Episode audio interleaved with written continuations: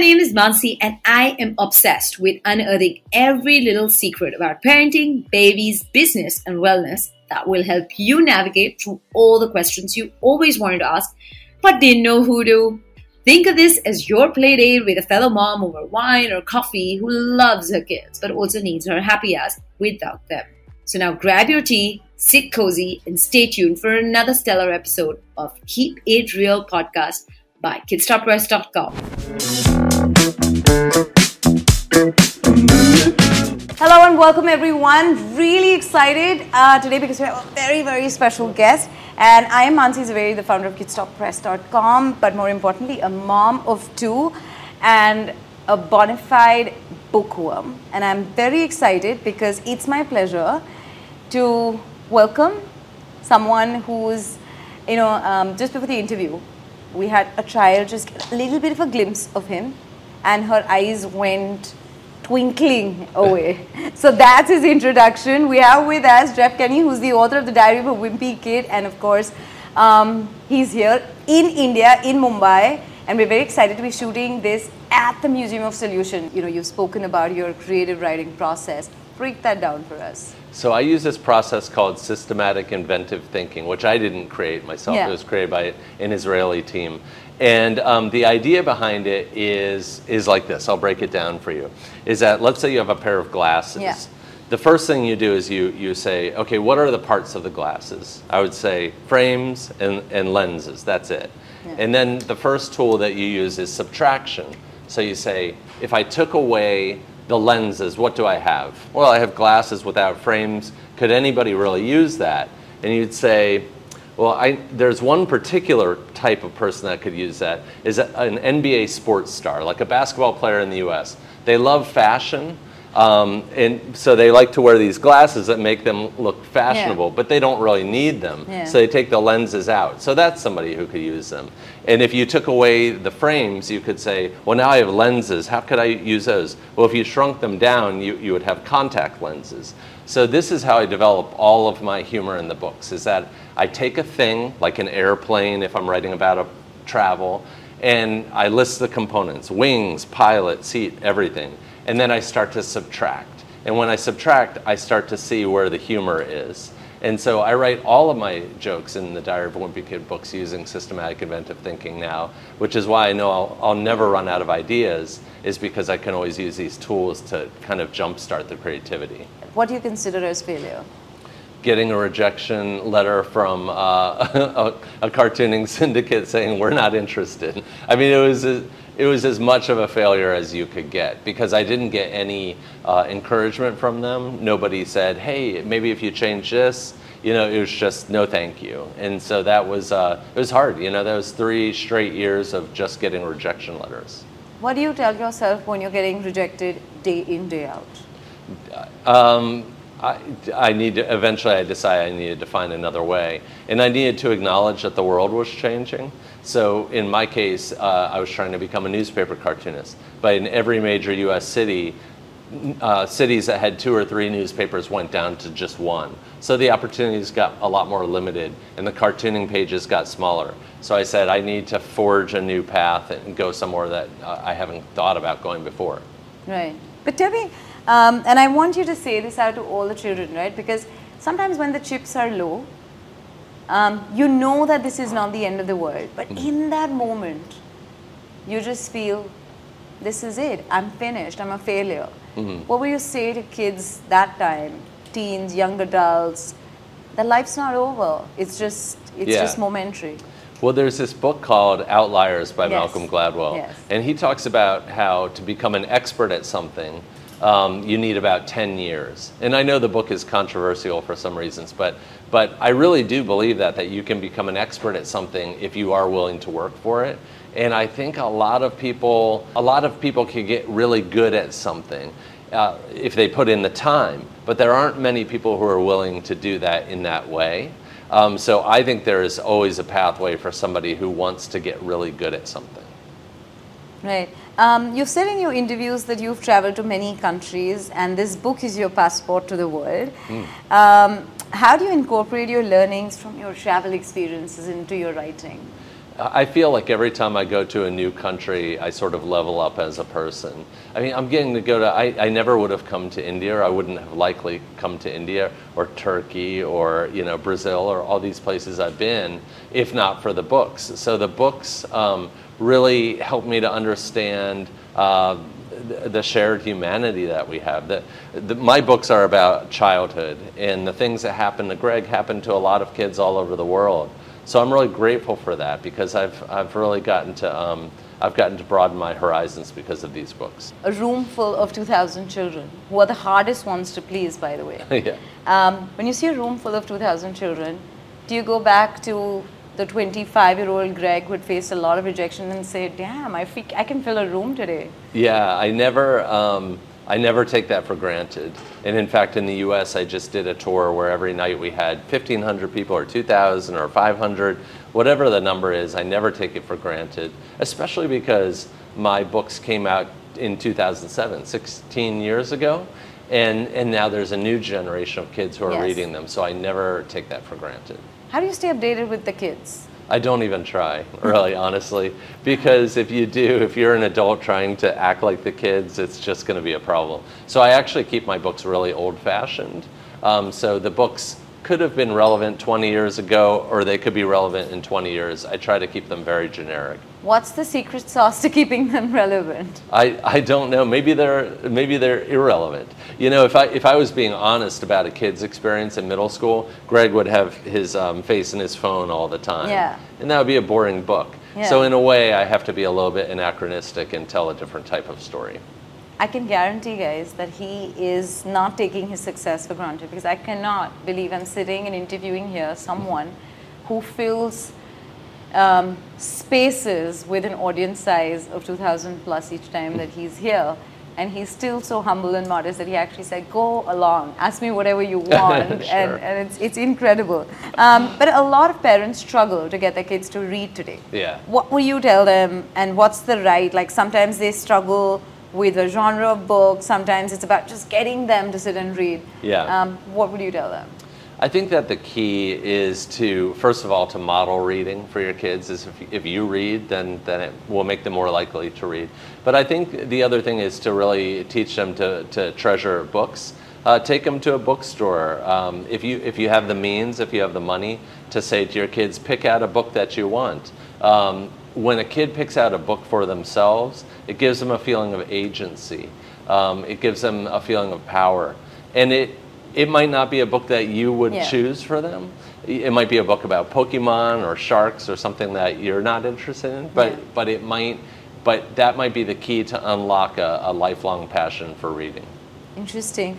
Um, you've also inspired so many children, even though they're not great artists, to pick up the pen and paper and draw characters. Um, and that's the success of your book. And, and how does that feel to inspire so many children to just start cartooning and drawing? Yeah, I think if a kid looks at my book, they say, "Hey, if that guy could do it, I know I can." I, I really honestly think that I'm much less talented than almost anybody who's ever picked up the pen to draw. Yeah. Um, and luckily, the, ta- the talent wasn't a necessary uh, component of, of success. But I think that my comics are sort of accessible, and so that, that helps inspire kids to, to pick up the pen and try it themselves. kids today with the amount of screens we see so many children have being constantly distracted um, with gadgets games um, what helped you focus jeff and what made you say this is what i need to do this is what i'm going to do and get the job done Yeah, I don't think I have any life lessons there because I still have attention deficit disorder. And if I'm writing on a device that has internet connectivity, I'll just keep bouncing to read the news and sports and entertainment, et cetera, et cetera. So I haven't cracked that myself, and I can't pretend to really uh, know the answer to that. I did try something this this time around. I got this device that's not connected to the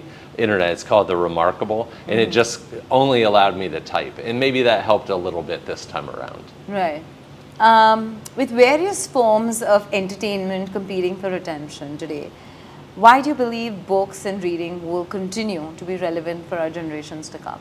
I think that storytelling is what's relevant. I think that storytelling in all forms, in video games, in books and magazines, in uh, TikTok videos, good storytelling always wins the day and always changes the medium uh, in, in which it's used. Yeah. So I don't know what the future of reading is. I really don't. Um, but I do see some encouraging things. Like, for example, my son, my older son, he, uh, you know, got swallowed by the TikTok uh, hole in a way. He got pulled in uh, by the gravitational pull of it. But now, when he's interested in something, when he learns about an anime that he likes or something, he'll read a whole article about it, or he'll go buy the, the original source material. Right. So I think that those things have a tendency to kind of uh, sort of tease your interest, and then they, it inspires you to, uh, to look a little bit deeper. Interesting. Um, you own a bookstore in Massachusetts. Yes. Um, what does it take to get a child to drop their screens and head out to a bookstore or a library? I think it takes first their parents valuing the experience. So every kid that comes to my bookstore came there because their parent brought them. And I think that, you know, this beautiful space that we're in right here at the museum treats books with reverence. Yeah. And I think that a lot of libraries across the world, um, you know, they don't have the funds to treat books with reverence in the way that they're lit, the way that they're displayed, Yes. um, the newness of the books. So bookstores can do that. And then there are some libraries who know how to make their, their money go for, further. But I think what we're, what we're telling people in this space is that books are sacred, that books are Yeah. special, Yes. and they deserve to be cherished. And when we, when we um, use that as a message, it helps to kids to be really inspired to read. Right. Um, what's the feedback your sons have given you about the books that you've written? My kids grew up um, liking the books in the way that other kids like them, but they weren't like passionate, diehard fans. Yeah. Does that hurt? Not really. For me, I was just their dad. And Yeah. in fact, I live in a town called Plainville, Massachusetts, which, which sounds kind of funny. Yeah. And it really is. It's a weird name. It means like Boringville or Nothingville. Or, and, and it really, it's a small place to have raised the kids. We didn't want to go Hollywood or even move to Boston or to a bigger city because we wanted the kids to have a really regular life. And they did. They, they grew up as normal as can be. And I think that's going to serve them well later on. Right. Um, do they know and do they can they comprehend that their dad is such an accomplished author and what it means to be on the Times list? I don't know if they care that much, but what's funny is all throughout their elementary years and their high school years, people didn't care. They, maybe they cared a little, but not that much. And then when they got to college, each one of them got like a little bit famous on campus. People knew who they were. It was like, oh, there's the, you know, there's the kid whose whose dad writes Wimpy Kid. And I think that was the first time that it kind of um, the Hit scope them. of it dawned on them. Yeah. Right. And you mentioned about your creative process where you go to a cemetery, you start writing, you start thinking, what do I want to share with the world today? Tell us a little bit more about that process. How do you manage to write book after book, not fearing whether this is going to do well, not do well? Like, how does it not stop you creatively to worry Yeah. about success or failure? I think I always operate in a place of fear, actually. I, I'm always afraid that my books are going to stop being popular, you know, because I, I love this. The fact that I'm here with you, you know, maybe five years from now I won't get an invitation to Mumbai, or, you know, so I, I, I want to sustain that. Yeah. I know part of it's out of my control. Like, you, you can't do something that's popular forever. Yeah. Um, but I do strive to, to write But something. you've done it for a really long time. I, I have, right? Right. But you know, somebody asked Shah Rukh Khan, do you know who Shah Rukh Khan is? He's like this huge Bollywood star. Yes. They asked him the exact same question. Yeah. And his answer was just the same. Really? He said, I wake up every single day to work hard to ensure that this success does not go away because I want, I worked very hard for this. Sure. And, and just like you said, that, you know, it's, it's in the now and I don't know how long it's going to last, but I want to work hard for it to sustain it today. So Yeah. that's, that's brilliantly said. Yeah, I think in a way it, it's it's sort of like a professional athlete is that they have they have a lifespan Yeah. in a way. No matter how hard uh, Lionel Messi Yes. works, one day his career will be over, and that's out of his control. Yeah. You know, that's because of his body, that's because of the competition, his age, etc. In in my case, as a children's author, I have a little bit more control, but still, people's appetites might change. Kids might stop reading these types of books, so I don't have that much control, and I don't know how to how to survive after this. You know, Yeah. when when you I don't know what that next phase of my life is going to be, Yeah. so I'm a little bit fearful of that. The decision to make Diary of a Wimpy Kid into a movie, did you fear that it will lose its essence? Because many book to movie adaptations haven't been, you know, haven't translated in the best forms. Yeah, I did. I was really nervous about that. And in fact, you know, that's always a challenge of the adaptation because when a kid reads a book, they fill in the blanks with their imagination. When you commit it to cell- celluloid or to digital print, it, it sort of solidifies it, it cements the, the vision, it takes the imagination away. And so I think that there are probably lots of kids who watch the movies that are like, ah, that, that didn't come out the way that I thought it would. But when cinema is at its best, I think it's very additive. Um, and so, for example, I just released Cabin Fever, which is Yeah. a, a Christmas story. And I think that story was really additive. I think it um, brought a lot of heart to the story that wasn't in the original. And that's what a movie's supposed to do, is to tell an emotional story. Right. Also, how do you detach yourself as a writer from every book that you've written to go on to the next one? Oh, that, that- I just, I'm very forgetful. Like if you ask me what happened two books ago, I have no idea. I can't remember. That's how detached he yeah, that's how is. detached. I don't know if it's my age or if I'm just moving too fast forward, but it's, I can't really remember what I've written and I just keep going forward. In fact, Bob Dylan had a, a movie that he had a documentary called Never Look Back. And I don't really know what his message was with that statement, but that's, that's the best way to move forward as an artist is to not keep going back and litigating your old, old work.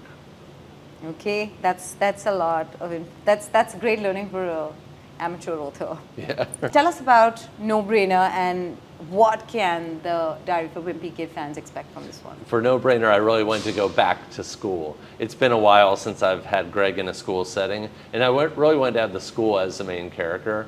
And in the educational world, we have lots of challenges. We have budget cuts, and we have underperformance on tests, and too much pressure on students and teachers who are jaded. You know, these are things I'm sure you have here in India. Yes. We have it in the US.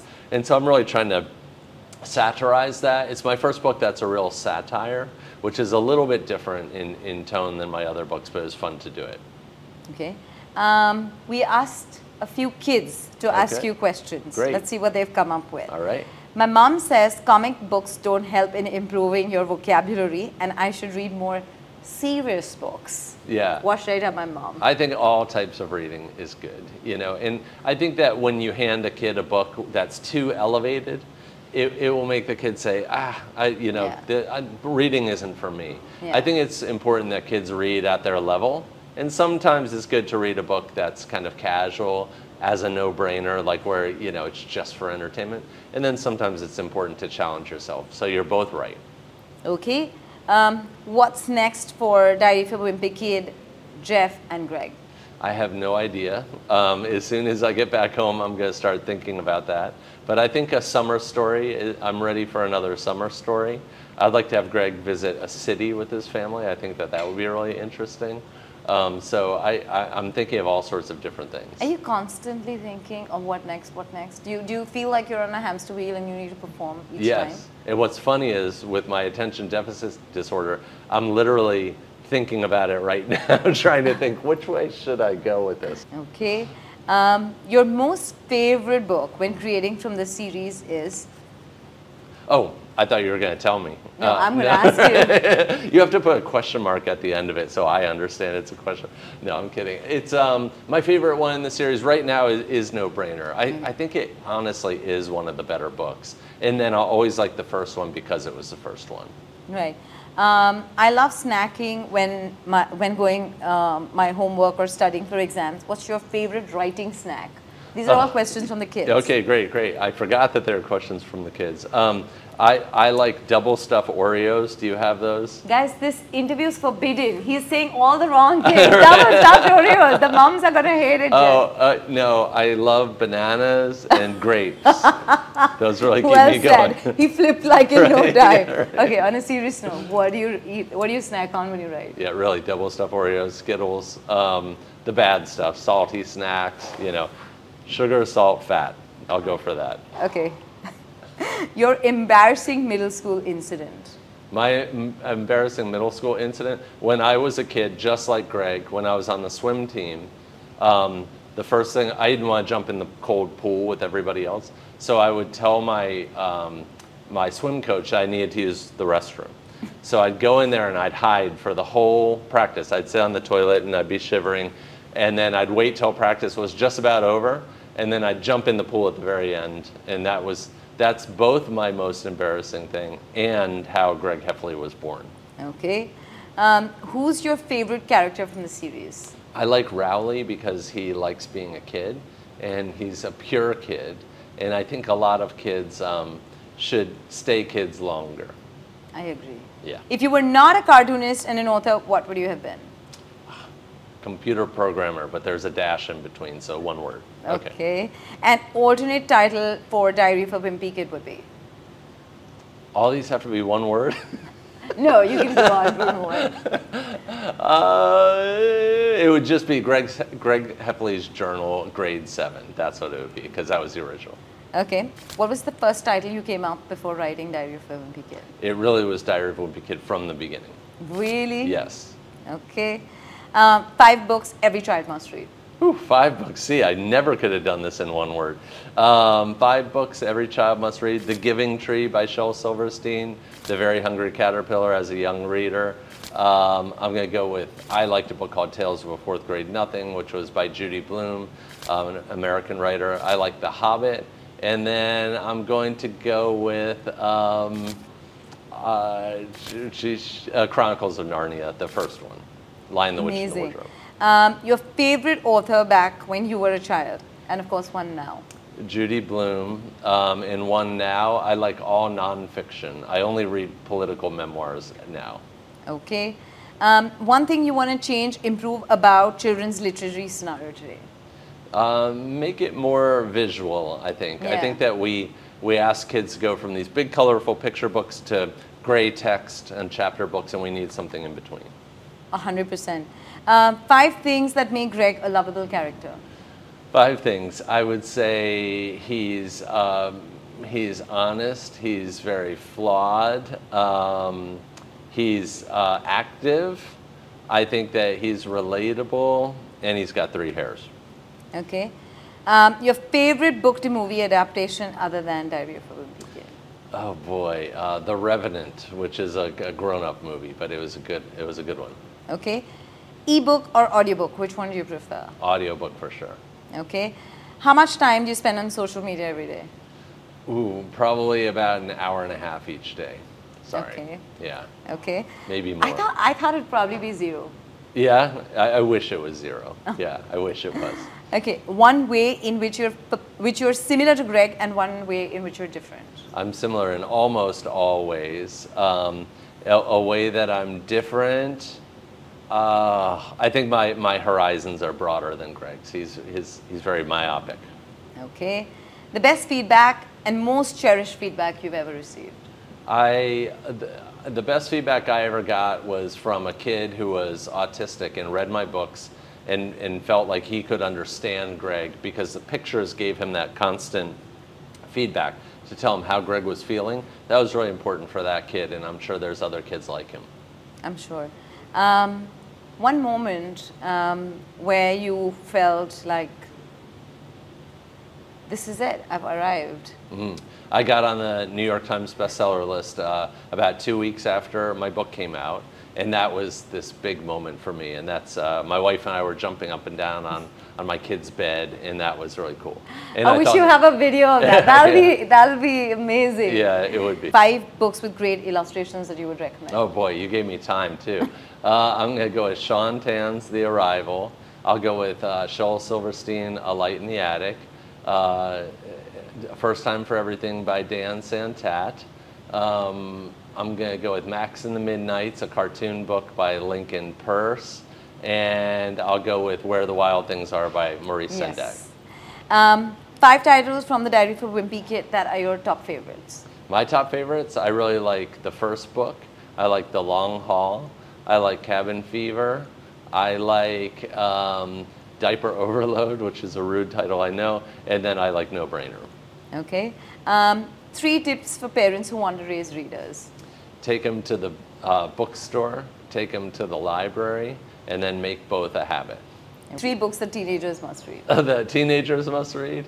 Uh, there's a famous book in the U.S. called Catcher in the Rye, which I really liked. It's become very controversial. Okay. Um, let's see, another book that, that teenagers should read. I'm, really, I'm drawing the- blanks. That's when the reading just yes, slumps. that's that's right. That's when because I'm going to I'm thinking about like what teachers Yes, make you read. yes, yes. But some of those books like Catcher in the Rye are are very um, formative books. So um, I have to come back to that one. too. Okay. Three common mistakes that parents make while raising readers. I think that sometimes as parents that we hand books uh, to our kids that we enjoyed as kids, Yeah. and sometimes they're you know they don't line up or they don't match the times, and kids are like, ah, I don't really like this. I don't like what you like. So that's the first mistake. I'd say another is not modeling reading. And another is not carving out reading time, like in the day, like for example, after dinner, that reading is a priority. Right, interesting. I can't believe we've spent an incredible amount of time finishing this interview. You've been amazing. Thank you. Um, Jeff, thank you so much for spending time with us this afternoon. Well, thank uh, you It's an incredible chat. We've got lots and lots of nuggets for the kids and for the parents. Great. So thank you, and I've got a lot of tips from an from an accomplished New York Times best-selling author uh, who's jumping on his kid's bed to an amateur author. That's right. So thank you. Thank, you, you so for your much. thoughtful questions. I appreciate it. Thank you. Thank you, Jeff. Thanks.